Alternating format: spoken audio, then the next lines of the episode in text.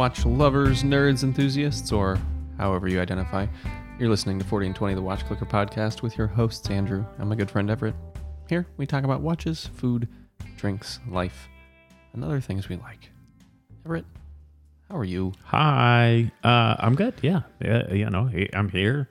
You've got a cooler, a six-pack size cooler full of six beers, which is the best thing to have in this cooler. I brung a variety. You brung some burrs. No, I'm doing well. I camped in the rain last weekend, which is I don't like that. Oh, you guys went camping on the coast? Yeah. I didn't realize that you had gone camping. We did go camping. I'm not a big fan of it. Camping in the rain, just not my thing. Not with kids. Yeah, like, you know. Solo, it's one thing, right? It's a small footprint to dry out. With kids, ugh. The whole thing. And you know, I've been in the Army. I've slept in puddles. Like, literally slept in puddles, as have you, Andrew. Right? Like, I can do it. I just don't want to do it. Yeah. I'm just not interested in it. So, yeah, but it was fun. Camping was fun. It didn't rain the whole time. And we wound up coming back before that second sleep, which was good because we got that full second day, but came home before the second sleep. So we missed out on the, like, everything had kind of dried out. Oh, that's when you pack it up. Yeah. Yeah. Yeah, so that was good. And you call trips early after you get about 10 hours of dry. You're like, it's time to go. Right.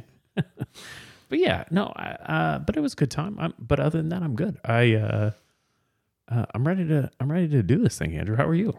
I'm also good. You know, I'm right on the tail end of weekend as per usual. And it has been a very productive weekend. Got the lawns mowed.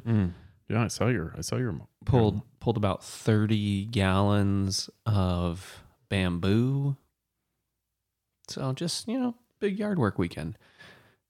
And I'm like coming to terms with that's what my weekends consist of now. Like, do you measure the bamboo you cut that you remove in terms of garbage cans? Yeah, because that's how much comes out. It goes into my yard debris, and I'm like, that's about 30 gallons. So now my weekends consist of yard work, which means that I can officially start shopping for clothes at Costco. I have now achieved that level of existence. Yeah, yeah. Hooray. You don't have to do that. You can, though. You can. You can just give up. Well, Andrew, we've got no new watch alerts. No. No new watch alerts. You're wearing a SARB, which I like to see. I am wearing my SARB today. I like to see it. I was in a class last week, so I didn't ever have to worry about what watch I was wearing. Mm-hmm. 5 days, five watches. It's been a long time since I've done. Yeah. And then weekend I wore different watches. So I really 7 days, seven watches. Yeah. I haven't done that in a long time. It's good to see it. Yeah. I'm happy to see that. We are going to talk about watches tonight, but first I want to remind you. Mm-hmm. I want to remind you today is you're probably because you're a diligent listener listening to this on the 16th of June, which means that after today you have only 2 days, or including today, you have only 2 days left to go to nickmankeydesigns.com and get your 40 and 20 / watch clicker hook strap collaboration hook strap, branded with our logo, with any of our logos. So for each of the colorways, small, medium, large, whichever logo you want on the thing. Yes. I bet if you emailed him and you wanted two logos for one reason or another, he might be able to make that happen. Yeah, let's not make any promises for poor Nick. But these are so cool. I've got two coming in the mail. They should be in the mail or here in the next couple days. Yeah. You know, and folks are getting these really quickly because they're cut to length ahead of time. Mm-hmm. These are arriving to people. People are wearing them. Dave Murphy of Murphy Bezels. Yeah. Manufacturing, yeah. Murphy Manufacturing, former guest of the show, early guest of the show. Mm-hmm. I saw him rocking one this week. So people are already getting them. Again, fast. So you got 2 days. A portion of the proceeds do come to us to be used for hardware and software. We actually got some new hardware coming. I know I mentioned it. I've alluded to it, how it's not going to make a difference to anybody. besides me. But we're going to like it more. But I'm stoked. I've watched a bunch of videos about it now. As one does. We're going to be one of the first people in America to have this new board. Pro status. So, Andrew, what are we talking about today? Oh, so today we're talking about watches, as we usually do. As you do. And today we got one of our, a little bit, philosophical topics. Philosophy. The idea of the flagship watch. Yeah. And this idea came about as I was kind of brainstorming things, and I was looking at watch brands and what... This is an important distinction, and we'll get here after I'm muted and unmuted several times. The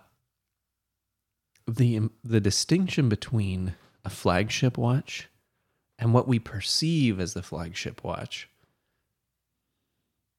What is a flagship, and are brands using the right watch, in my opinion, as their flagship? And that's part of the issue here. Mm-hmm. There are some companies that have a flagship that's dope. It's great. There are things that are better, I think. And because I think it, they should just do it.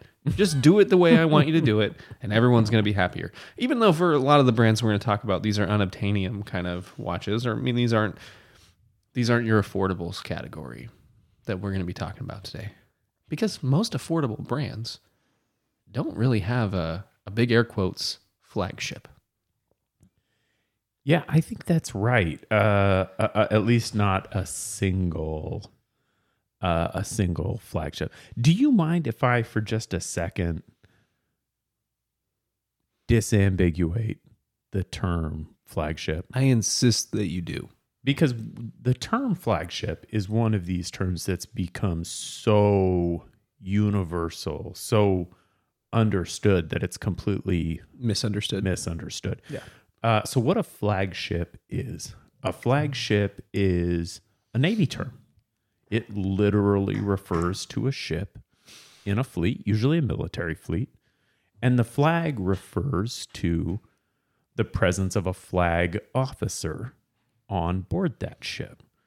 So usually the commander of a fleet. In the Navy, that would typically be an admiral. In the Army, in the ground forces, we also have flag officers, at least in the American Army, mm-hmm. The United States Army or United States military. We've got Army generals, which are flag officers. Most places, flag officers are exclusively Navy admirals. And the flagship is the ship where the commander, the admiral, typically is housed. So it is usually the fastest ship. It's usually the most comfortable ship. It's usually the ship that gets the trickiest technology, the best defenses. Usually, not always. Probably the best food. But that's right, the best food. On average, the flagship is sort of the pretty, shiny, resource-heavy, most important ship in the fleet. And so when we use the term flagship to refer to anything else, it's a metaphor. Mm-hmm. We're referring to the metaphor of a Navy flagship housing an admiral, a flag officer. And I think that we can use examples from other industries to help us understand what a flagship for watches might mean. And I think you might want to disagree with me on some of this, on some of these suggestions, which is fine. And that's what we can do. But I'm going to say, for my part, we've got flagships in the automotive industry. Mm-hmm. So, for instance, Lexus. Weird that you pick that. I don't know if I've ever talked about the fact that I drive a Lexus on this show.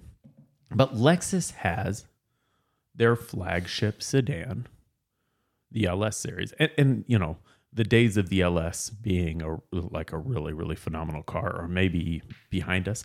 But at some point in time, certainly up until the mid-2000s, Lexus LS series, the 400, 430, 460, and so on, was Lexus's flagship. It got all the best technology. It was often the most expensive. Broadcasting companies, radio companies often have a flagship station. That's usually the station that has the most resources, the most expensive talent, the best advertisement, right? Mm-hmm. Stores. When a company has a flagship store, and you use the term bougie, it's usually the bougiest store. Yep. It's oftentimes got more inventory. Sometimes models you can't find anywhere else. Sometimes they have stupid things that like aren't even for sale that are just there to be cool. You know, you might have museum stuff. A water feature. That's right. Yeah, right? Silly stuff. The flagship, most of the time we're using it, is the fanciest, most heavily invested in example of something. So I don't think that that's universally true for watches. And there's a whole bunch of things we'll talk about as we go through that make watches slightly different. But when we talk about flagship watches, that's the context that I'm able to find mm-hmm. from other places. And within that context, it's important to note that that's the foot that brand, company, organization, that's the foot they're putting forward. That's how that brand wants to be seen, understood. That flagship store, car, is the brand identity. It's the gold standard to which everything else needs to be brought to. Or maybe not, but that's their identity right there. Their leading foot, yeah. Yeah. That's important as we dive into this flagship talk, which I think you raise a good point. It's interesting in the watch world and is maybe a term that we should do away with because I'm not sure it really fits very well. We'll maybe circle all the way back to that should we have time. Yeah. Yeah. Do you have any preferences on where we start? Because I think that there's a place I'd like to start, if not. I want to defer to you if you've got a preference because I'm ready for all of it. You know, I think I'd like to start with a brand near and dear to me, and I think maybe also to you, at least in terms of talking about watches. But that's Omega. Mm. We've polled some people. Some people, the editor of another website that we don't talk about, went so far as to say the answer is so obvious as to make anyone questioning it stupid, and actually specifically as to make me, Everett, stupid for questioning it. But the question was, what is Omega's flagship watch? And the answer given to me by this editor of a website that we don't mention was Speedy. It's obvious. And to that I say, no, it's not. And that's what brings the conflict to the use of flagship to the conversation, specifically with Omega. Because I think Omega's unique in how they don't use flagship, how we use flagship. And I don't think they conform to it. Because that's going to be a common theme tonight, by the way. Yeah. I'd be inclined to agree. First impression, the flagship of Omega is the Speedmaster. But when we look at the context of what a flagship is and what this metaphor truly means, it's not. Yeah, the that's right. The Speedmaster is gorgeous. Iconic. Yeah. Exceptionally antiquated. The Omega has all this cool technology, and they just leave the Speedmaster, you know, for 20-year chunks before they do any of these upgrades. They're just gathering cobwebs, and they're almost stuck to the Speedmaster because of how iconic it is, like painted into a corner, like Speedmaster. When people think of Omega, they think Speedmaster right away because of how iconic this watch is. And so we should be clear, right? Speedmaster is a line. When we talk about the Speedmaster, I think basically we're talking about the Speedmaster Pro. Yes. And you know, the close derivatives. I would imagine that nobody is considering the Snoopy Speedy as the flagship of Omega. But they could be. And so don't. So I've made the pitch that rather than the Speedmaster, so notable, I think 2021, Omega made the decision to 21 years later put a coaxial movement into the Speedy. Finally.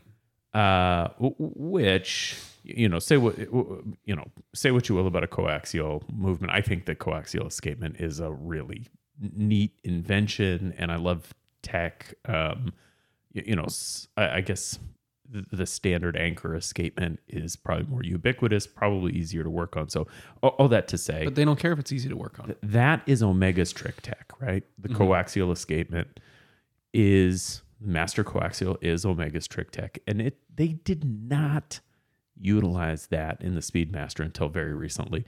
The Speedmaster has a pretty simple clasp, beautiful, a well-made bracelet, also beautiful, but not complicated.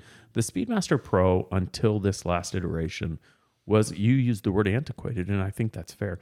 That does not fit the metaphor. No. It doesn't fit the metaphor for many reasons. But we apply it to the most iconic watches that we think of in a brand. And that's maybe the miss, the disconnect here. Few brands have a watch as iconic as the Speedmaster. Mm-hmm. The Speedmaster is like one of the most iconic watches ever made. Which creates a bit of a branding problem for Omega. Right? They created this watch in the 60s to go to the moon.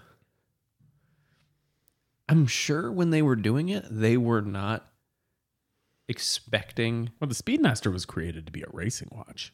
Right, but they tricked it out to make it go to the moon. Yeah. Right? That's why they put it in. They added some things and made some changes and said, hey, we'll go. They get there. I'm sure no one at Omega at the time expected the subsequent popularity of this watch to be so long lasting. They knew it would be cool, right? That's why you put your stuff in for projects like this. Mm-hmm. It's great marketing. It's great exposure. But they kind of tied themselves to a runaway horse. Yeah. In the way of the excitement and the popularity and they tied themselves to this runaway horse in all of these things where they now, even if they wanted to, couldn't discontinue the Speedmaster. Yeah.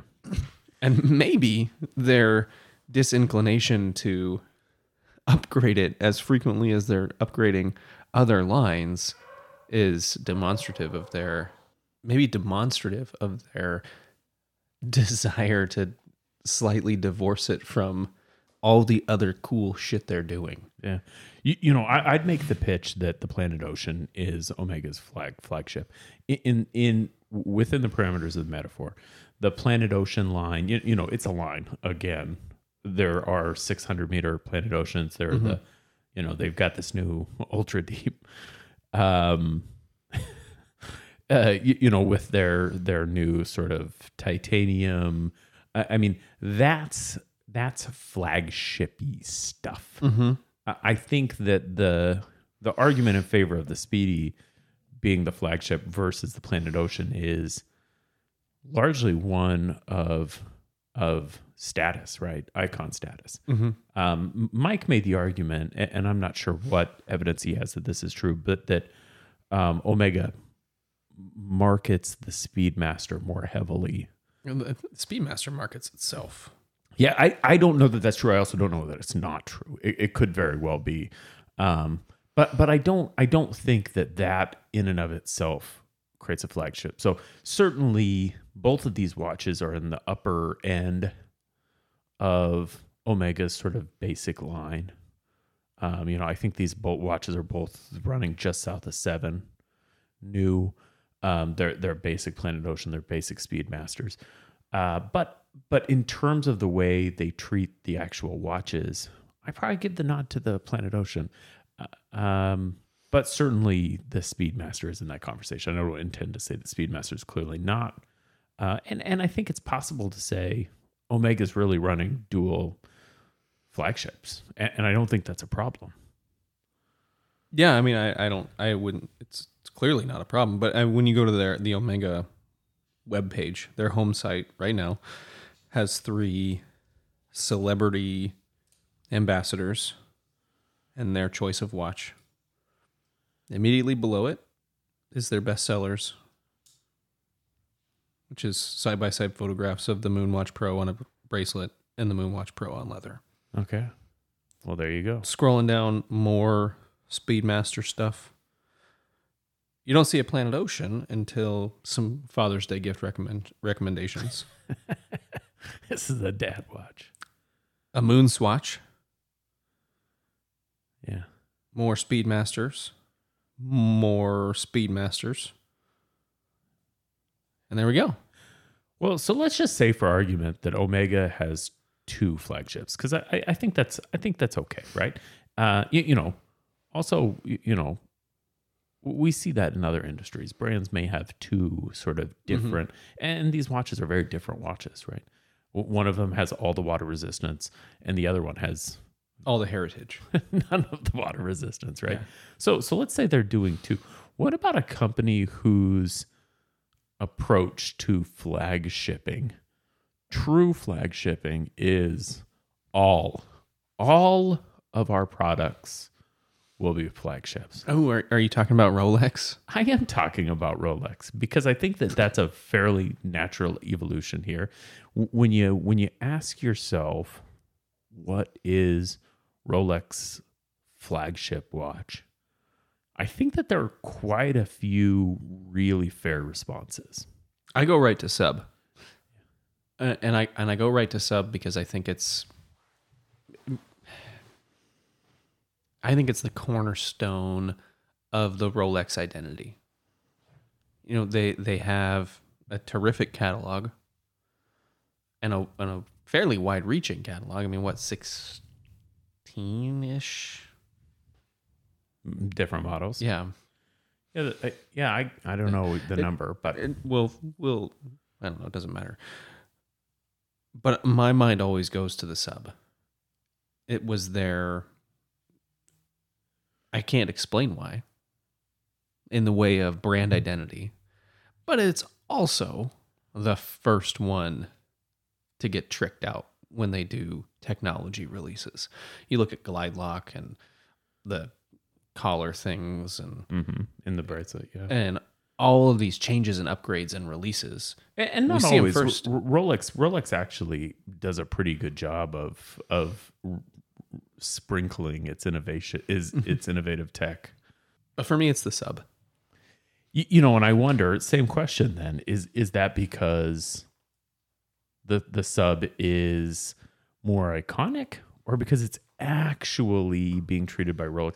Because I think that there is also a case for the Sea-Dweller, perhaps. Mm-hmm. I think their first watch with 904 steel was the Sea-Dweller. I think that there's perhaps a case for the Daytona, which gets cool new movement tech. I think that there is perhaps a case for the President, at least historically, which has been sort of their... That's kind of legacy, though. Yeah. Well, but I think even still today, the President is their, like, hot shit 3-hander, right? But it doesn't have... It's a hot shit 3-hander. What cool new technology you're going to dump into it? Well, but it's always got precious metal. I think what didn't come up, though, the Explorer, which is interesting. Well, I think for me, the Explorer is the most iconic Rolex. But I think that there's an argument for the Explorer, both of the Explorers, to be a flagship. And that is because Rolex is fucking weird. There are a few watches the Rolex sells that are clearly not flagships, right? Whatever, their dress, the Cellini or whatever, clearly not a flagship. Their Oyster Perpetual, almost certainly you're not going to call that a flagship. you know, maybe some of their weirder... 14. Yeah, 14. Well done. Yeah. But many of their watches, I think, are properly treated like flagships within their collection, right? They sprinkle them with trick tech. They front and center them. They treat these watches like separate brands. Yeah, there's no overlap. There's no cross-branding. There's... I mean, Rolex is the flagship of Rolex. Yeah. Whatever you get from us is going to be, as long as it's the new thing, it's going to have the newest technology. It's going to have the newest, coolest stuff that we can do.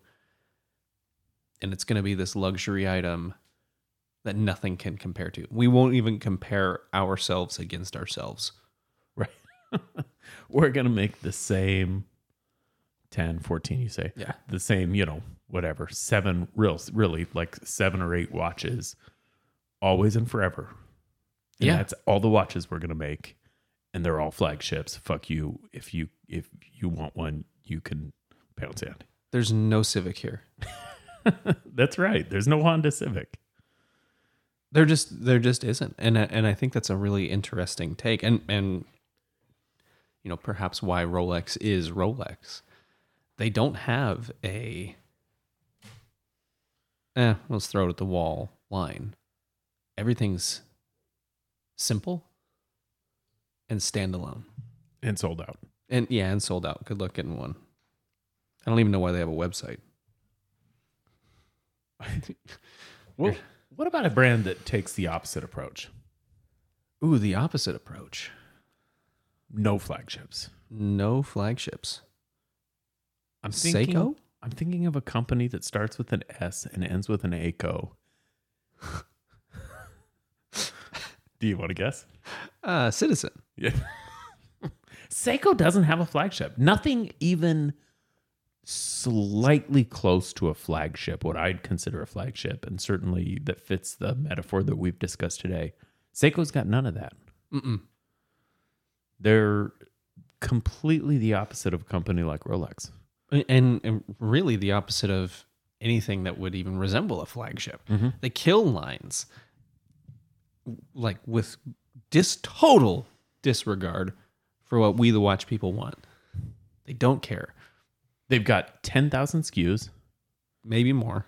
And within those 10,000 SKUs, they've got 3,000 different distinct watches. Mm-hmm. And very few of them could be considered a flagship. Not in the way that a flagship metaphor could be appropriately applied. Yeah. You know, I think there are some arguments for some of the Grand Seiko. I mean, Grand Seiko is a separate brand, though, so I not fairly under the Seiko umbrella today. Before the divorce, Grand Seiko as a brand, as a logo, could have been argued for as a flagship of Seiko. Mm-hmm. King Seiko is maybe in that, like, treading in that water right now. Yeah, well, so, right, if you go back in the history mm-hmm. of Seiko, they did have flagships. Yeah. Right? Clearly, both King Seiko and Grand Seiko are successors to what were obviously intended to be flagship lines. And then they Seiko'd it up, and they were like, nah, we need 10 more. Because you look at things like the Tuna, the Samurai, the Arnie, just these all tricked out, teched out, cool things. Oh, and then, by the way, did I say the Tuna or the Mini Tuna? And then how about the Seiko 5 divers? There's just nothing that stands alone as the focus of their attention. I mean, they dropped, 5 new lines last week, right? Like 5 new iterative lines.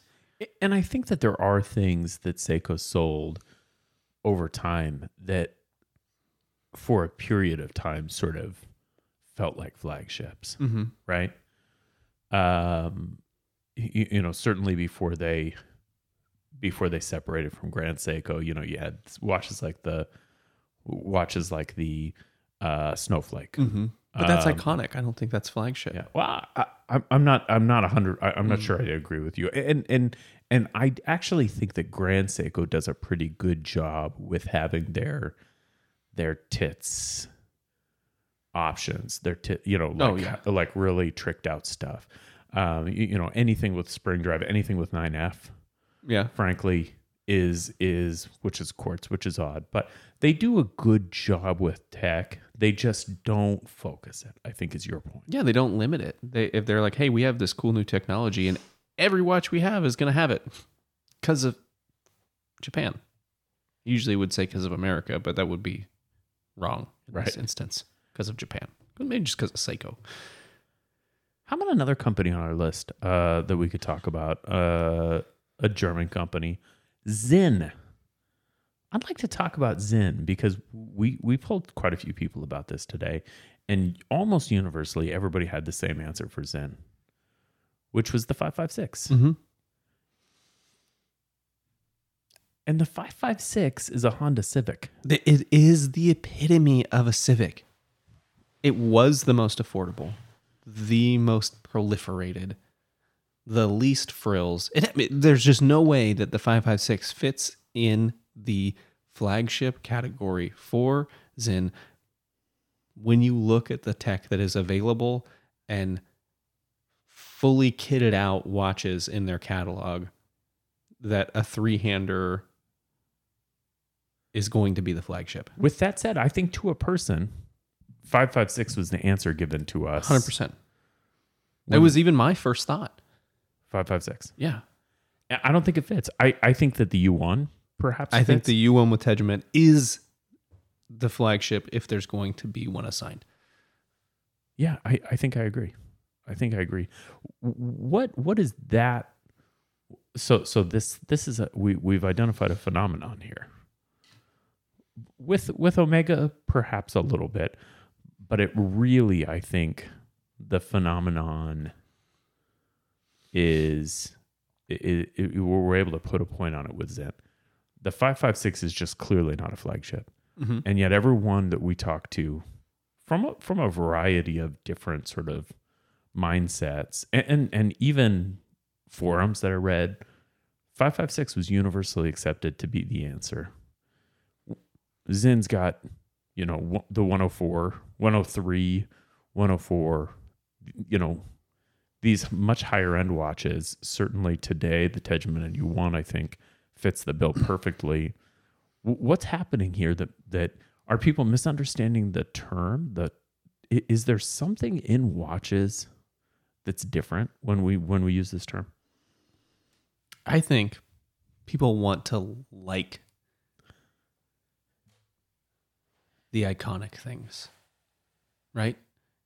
We have this inherent desire, number one, to feel knowledgeable and to feel like we're speaking knowledgeably. So we throw around terms like, oh, it's a flagship. We're all just full of shit. Yeah, I think we're conflating iconic, popular, with what is really a very specific and carefully thought out decision by a company. Tissot doesn't want the PRX to be their flagship. Well, and I don't think it is. But if you were to poll 100 watch people today, they would say that the PRX is Tissot's flagship model because it's currently the most popular. They're putting the most ass behind it. It's their becoming an iconic watch. It can't be iconic yet, but it's getting there. It's on a meteoric rise in popularity, and I think that's the issue. I think people are conflating popularity, its status as an icon in the watch world, with what a true flagship is for a brand. And the word has become diluted such that it is interchangeable, but it's not. It's not an interchangeable word. The 556 cannot be the flagship of this cool ass tool watch company. Yeah. Because it's cool. It's elegant. It's a tool watch, but it's a simple three-hander. Sure. And against all of the other things that they're doing, I think Sinn would even be offended. Like, that's not my fucking flagship. Right. That's our affordable. That's our Civic, man. Get, like, what are you talking? Look deeper in the catalog. Yeah. There's better shit in our catalog. Just because you like that the best doesn't mean it is the best. So your original concept for this episode, Andrew, was flagships that should sink. Flagships that's right. So watches that have been anointed by companies to receive the most ass, as you say, that are not the best choices, and substituting the watches in the collection that we think should be. So I think it would be fun to do a little bit of a speed round here. Okay. Let's go through some brands. Let's go through some of the ones we talked about and some others. Sort of see if we can agree on what the flagship is and what the flagship perhaps could or should be. Okay. So going back, Omega. I think Omega should lean into the Speedmaster as a flagship. They should be, because it's so iconic already. They don't need to keep it antiquated. If they could start pouring in cool new upgrades to the Speedmaster Pro, it would make that watch all the cooler. I don't think it would betray the legacy of it, which I think is maybe a concern for Omega. They don't want to betray the legacy of the Speedmaster. And I think in that, it's a little bit of a... So not like an X33, but like a Speedmaster that's actually receiving like the hottest shit. Yes. I think that would be my preference. Yeah. The Planet Ocean's cool. I'd like to see them lean into what they already have that was already, I mean, not given to them, but that the Speedmaster created, and just lean into it. Yeah. For my part, I'm actually cool with Omega's approach here. I think that it took them too long to sort of bring the Speedmaster up to standard spec, but I think they've probably mostly done that. I'd love to see 100 meters of water resistance on a Speedy, but that's sort of cliche at this point to even ask for it. So with that said, I think that having the Planet Ocean line be their, trickiest tech watch, I'm cool with that. Rolex. So we highlighted a bunch of different Rolex models that all sort of deserve consideration. What's the Rolex for you that you'd like to see sort of really pushed forward and to be techie and cool and fun? The Sub is the perfect choice for it. And so maybe they're already doing what they need to be doing. The Sub's the perfect choice for it. I'd like to see all Rolex attention move away from the Explorer to make the Explorer more affordable, but I think the Sub is truly the best choice. It's got great heritage and legacy. It's a good platform to be introducing technology to because it's already a tool watch that can be improved upon in incremental ways. Yeah. I think you're almost arguing for them to decrease the attention that they've spent on some of their watches in order to make them less trick. No, just stop what you're doing. Let it languish. Yeah. Yeah, well, and maybe stop R&D entirely for about 3 years and just make watches. Like, what you're doing is fine. Just make some more. Seiko. I'd like to see King Seiko emerge as kind of a flagship line of watches within the Seiko umbrella. Yeah. I think they can do some really cool stuff in that segment. If they can keep it south of Grand Seiko, right on that top tier of like the accessible Seikos, I think it'd be a really cool choice for them. Yeah, if they could pump in a bit of tech, right? Mm-hmm.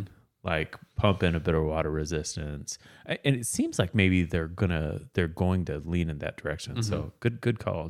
I'll just completely endorse that decision because I think it has to be a line. And I say I don't think Seiko can choose a single SKU and try to make it a flagship. I think they've broadened their in like they're too broad to condense down a single thing. A brand that we didn't talk about before, but that we can briefly deal with the what is their flagship issue, Tag Heuer. Tag Heuer is the one company we found that's on record pretty publicly as to having a line of watches that's their flagship, which is the Carrera.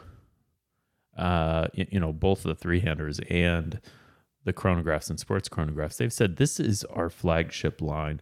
If you were to choose, is there a Tag Heuer that you would like to see really get that flagship treatment?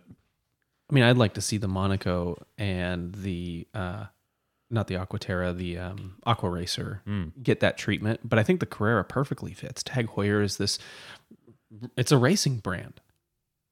At least in my eye, you know, you see Tag Heuer on everything. You see it on golf and, you know, at the Olympics and all these other places, but it's a racing brand. Yeah. It needs to be this racing chronograph. You think the Carrera is the right pick? It's the absolute right pick. Yeah. You know, I think I would like to see them do some things with the F1. I'm not sure purely flagshipy things, but I think I'd really like to see them lean into the quality of F1. Make you know, that's such a cool line with such a cool history. I think that today the F1 watches are kind of want, and I think that could be a really cool line. Oris. Let's talk about Oris. We need to give a few minutes to Oris here. I know this is a speed round. The Aquis is their flagship. Concur? I think I do concur, although it seems to me that they are right now ProPilot X-ing it up in a flagship type of way. In a flagship type of way, yes. But it's got fantastic tech. It's got their R&D team working burning the midnight oil, as you would say. I think that it qualifies for a flagship. Are they rebranding to the ProPilot X as their flagship? Yeah. Well, maybe. Yeah, they may be. You know, putting marketing money isn't a flagship. But R&D as well. So I think that it's one of those two, if not both. I'd like to see him put more into the Big Crown. I love the Big Crown. I love the Pointer Date. This thing is tits. I like it very much. And I wish they would, I don't know how they would make it cooler, but with that kind of budget for R&D, I think they could make it a lot cooler, and I would like it even more.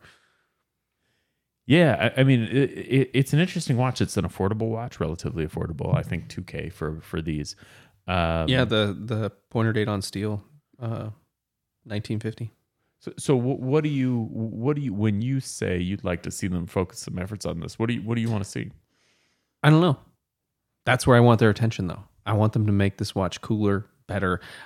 Part of it's that I don't particularly like the Aquis, and I don't have a real good reason for why. I think that was a weird horse to hitch their wagon to, in the scheme of the rest of their catalog. You know, we're the same in that we are not huge Aquis fans, but I think a lot of people really like that watch, and I think it's an extremely popular and good watch, and it's a different dive watch, which is kind of neat in and of itself. But sink it, ProPilot, or sink it, Big Crown it, sink that flagship. Yeah. What about micro brands, Andrew? Ooh, because or let's open it up to small brands. I can think of a few small brands that have what I would call flagships. There's right now two that immediately pop to mind, and then there's a few others that I have question marks for. What are your favorite micro brand flagships? So we talked about this a little bit, and we talked about Nodus and the Avalon being their flagship. Yeah, I think that they use the phrase halo watch. They do use the word halo watch, which is maybe more appropriate. Although I'm not exactly sure what it means. But I think when you look at small brands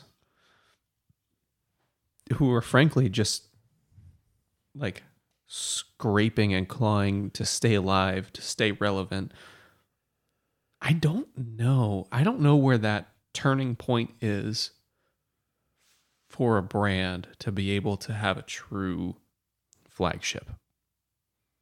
You know, Nodus can call the Avalon their halo, which I assume to mean they're going to be hanging their hat on the Avalon forever.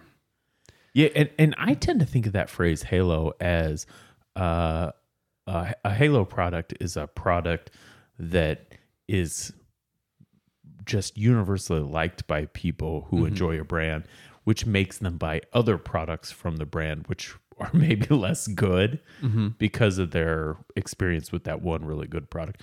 I don't know that that's what they mean when they say that. I actually think the Duality is perhaps Nodus's. When I look at their catalog, I kind of think that the Duality is maybe a flagship product, but I don't know that they can. I think they're too nimble still to be set in stone. I mean, they can build their collection around it. Like when you look at Laurier, I think Laurier is perhaps a better example. I think forever their flagship will be the Falcon. That's the watch they want to hang their hat on. That's what they want, that to be their cornerstone item in their collection. But you look at the Neptune, it's getting the cooler tech, that's getting the cooler stuff. You look at their GMT, which is certainly getting the cooler stuff and the cooler tech. Though they... I think Laurier is a hard brand because everything's sort of at that really same level. I think small brands are closer to Rolex in that every line gets the same amount of attention, the same amount of love, and can stand alone against the rest. What about Christopher Ward? I think that C60, I think that the Aquitaine is, as of, a few months ago, their flagship product. Certainly they have other watches and other lines, but it seems to me like they've sort of positioned that to be a flagship. Is there a watch that Christopher Ward makes, or is there a way that you'd like to see them sort of push one of their lines forward? I think their Trident line is what they would consider to be their flagship product. Right? It's got all the cool tech. It's getting upgraded. And they've a lot of their releases come in the way of a short run of something like that. Like, hey, this is, some more Trident, some more Trident, some more of this. Here's the plastic one. Here's the reclaimed plastic one. Right. Here's the, what you will. And they've done some interesting stuff. It sort of seemed like with the C63 family, because they tend to release in families. I think they're going to be similar to Seiko if you're going to want a flagship and a family flagship. The C63 came out and kind of seemed like they were going to try to do that. And then here comes the Aquitaine. I don't know that they care if they have a flagship. Yeah. I just want you to like their shit. I think you might be right about that. Just to run through a few of the bigger brands. Mm-hmm. Cartier, pretty clear that Santos is. I think it's the Tank. Right? Oh, interesting. I think it's the Tank, and I think it's Santos. Audemars Piguet, clearly the Royal Oak, correct? What? Patek Philippe. Oh, is it? Clearly the Nautilus, correct? Oh, what? Many of these brands have watches that are so iconic that there's nothing else. I think an interesting one is Zenith. The Zenith El Primero has for a long time been their flagship. I think the Chronosport is perhaps now their flagship watch. Are they gonna move away from it? Well, maybe not move away from it, but I think that they've pivoted. Yeah. So, anything else that you're dying to talk about before we shift away from this? I think Tudor is really we focusing on... I mean, hot take here. They're really putting a lot of ass behind the Black Bay line. Yeah. It seems like Tudor wants to become just the Black Bay line. The Black Bay company. Yeah. And with good reason. There's a lot of great watches in that family. Well, and I think that they're selling really well. Yeah. And it's the argument of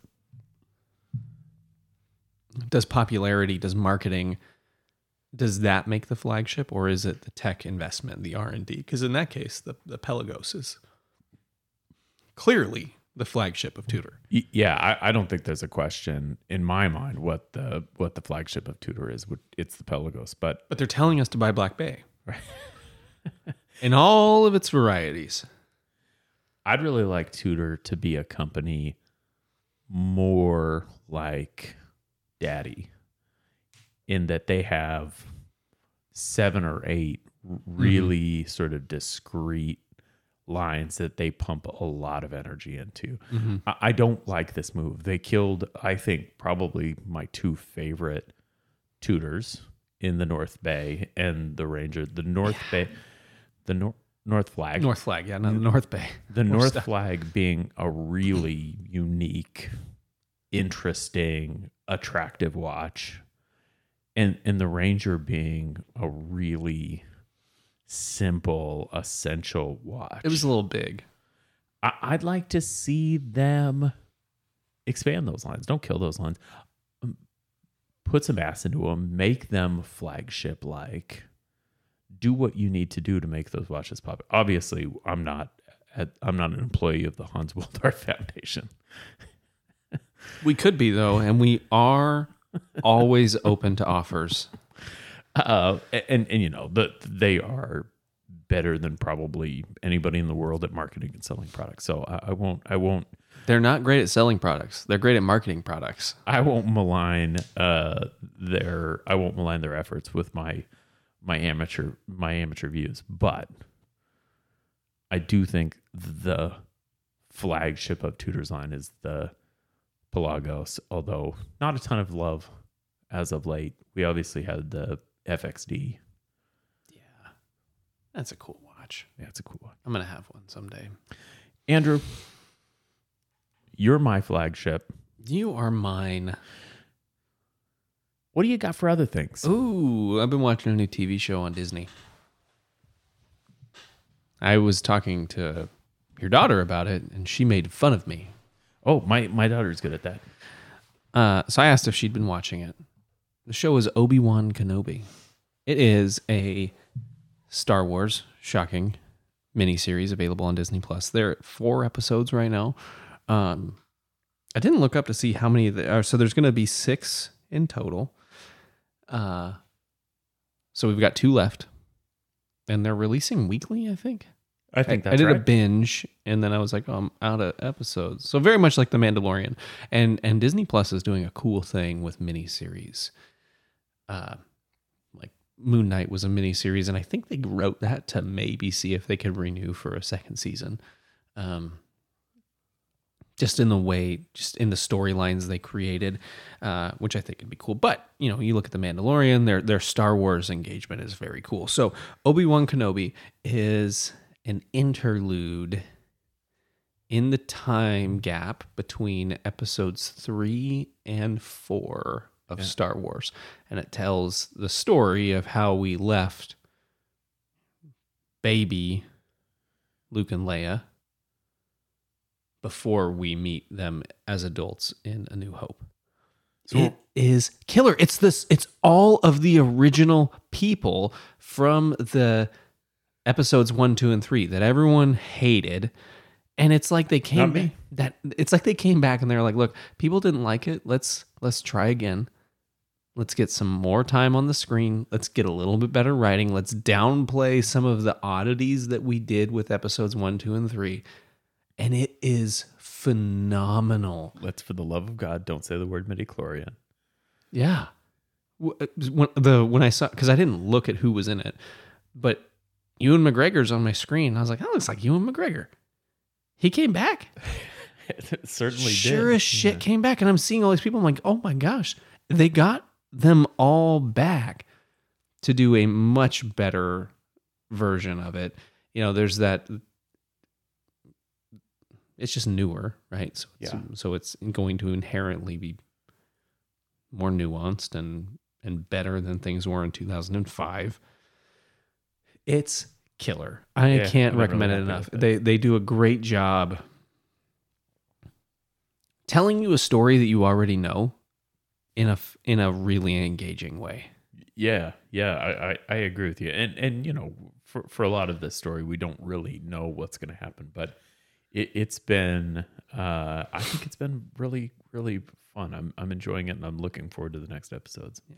Well, I was explaining to Betty the timeline of it. I was like, yeah, it happens between episodes 3 and 4. She goes, I'm not a nerd. I don't know the difference between the episodes. And I was like, Betty, number one, you are a nerd. Very much. Number two, you know exactly what I'm talking about. It's okay if you're embarrassed by it, but we know. We know that you know what I'm talking about here. Shut up. Yeah, shut up. That's, I say that to her often. Uh-huh. Yeah, I'm into it. I'm looking forward to it. It's really good. Yeah, it's been a lot of fun. I do like most of the actors, not all of them.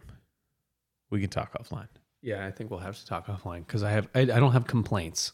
I have some critiques that I think we can save for not on the air. Andrew, I've got another thing. Do me. I watched a movie last Friday. Was it The Northman? Because that wasn't good. No, you're wrong about that. B, no, it wasn't. It was a movie with an actor named Tom Cruise. Have you heard of this guy? Did you watch the latest Mission Impossible from 2 years ago?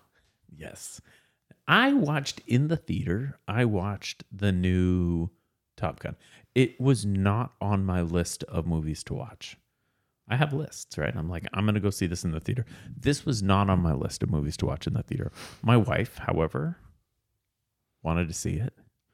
And it's not often that she's like, I want to go see this movie in the theater. So I'm happy to engage with that type of behavior. So I agreed. We went and saw it. We got a babysitter for the kids. My house.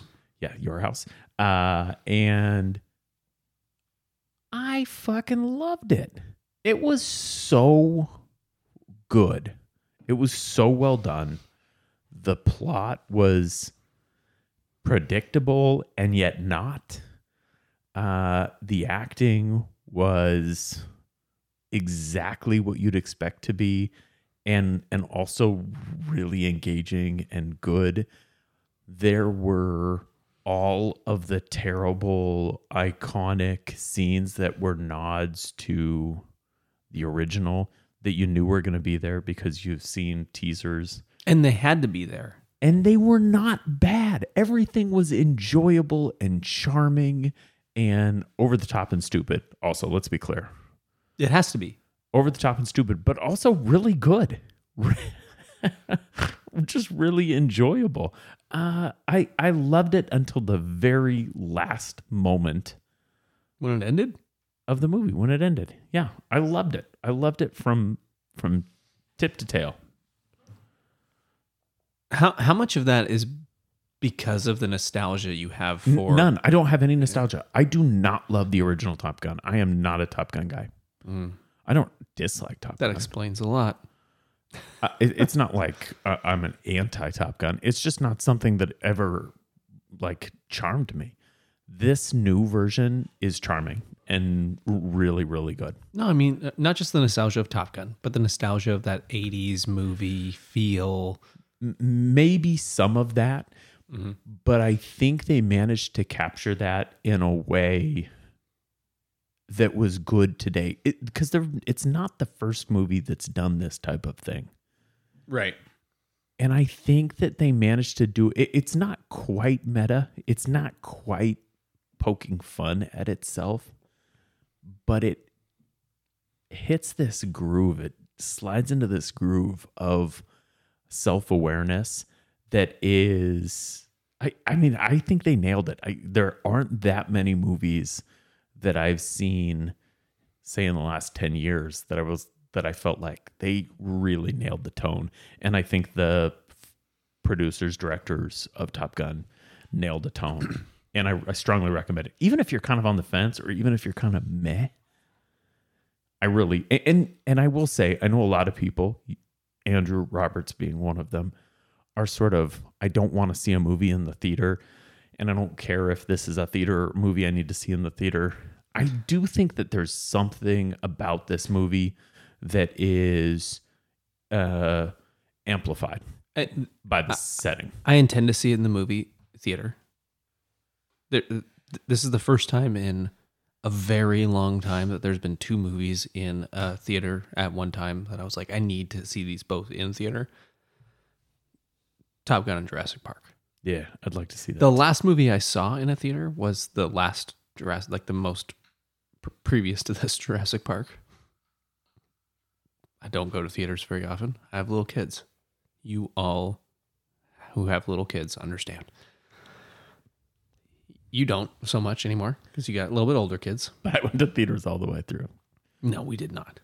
But I have two movie theater movies that I have to see, which means that in the next couple of weeks, I have to go to the theaters twice. You should move next to someone who could watch your kids anytime you want. We were going to go last week, but I don't remember what happened. It just didn't pan out. But yeah, I'm glad you liked it. I'm excited to see it in theaters too. Andrew, what else do you got? I have nothing else. I got nothing else either, man. So thank you for joining us for this episode of 40 and 20 of the Watch Clicker podcast. Why don't you check us out online? www.watchclicker.com. I don't think I've ever said www. I actually don't know if that's true as I sit here right now. It is that. Watchclicker.com. That's where you can find all of our reviews, weekly stuff, and every single episode of this podcast. You can also check us out on Instagram at 40 and 20 at watchclicker. We, basically put announcements of everything we're doing, and we post pretty pictures. Mm-hmm. Check out nickmankeydesigns.com for the next 2 days until the 18th of June to get your Watch Clicker 40 and 20 collab hook strap. Seriously, guys, that's a way to support us. They're pretty cool. Once they're gone for forever. I think it's pretty neat. You should check them out. And if you want to support us otherwise, you can do that at patreon.com/40 and 20. That is how we get all the money for hosting, images, audio, hardware, software, all the stuff we need to keep this operation going. And don't forget to tune back in next Thursday for another hour of watches, food, drinks, life, and other things we like. Bye-bye.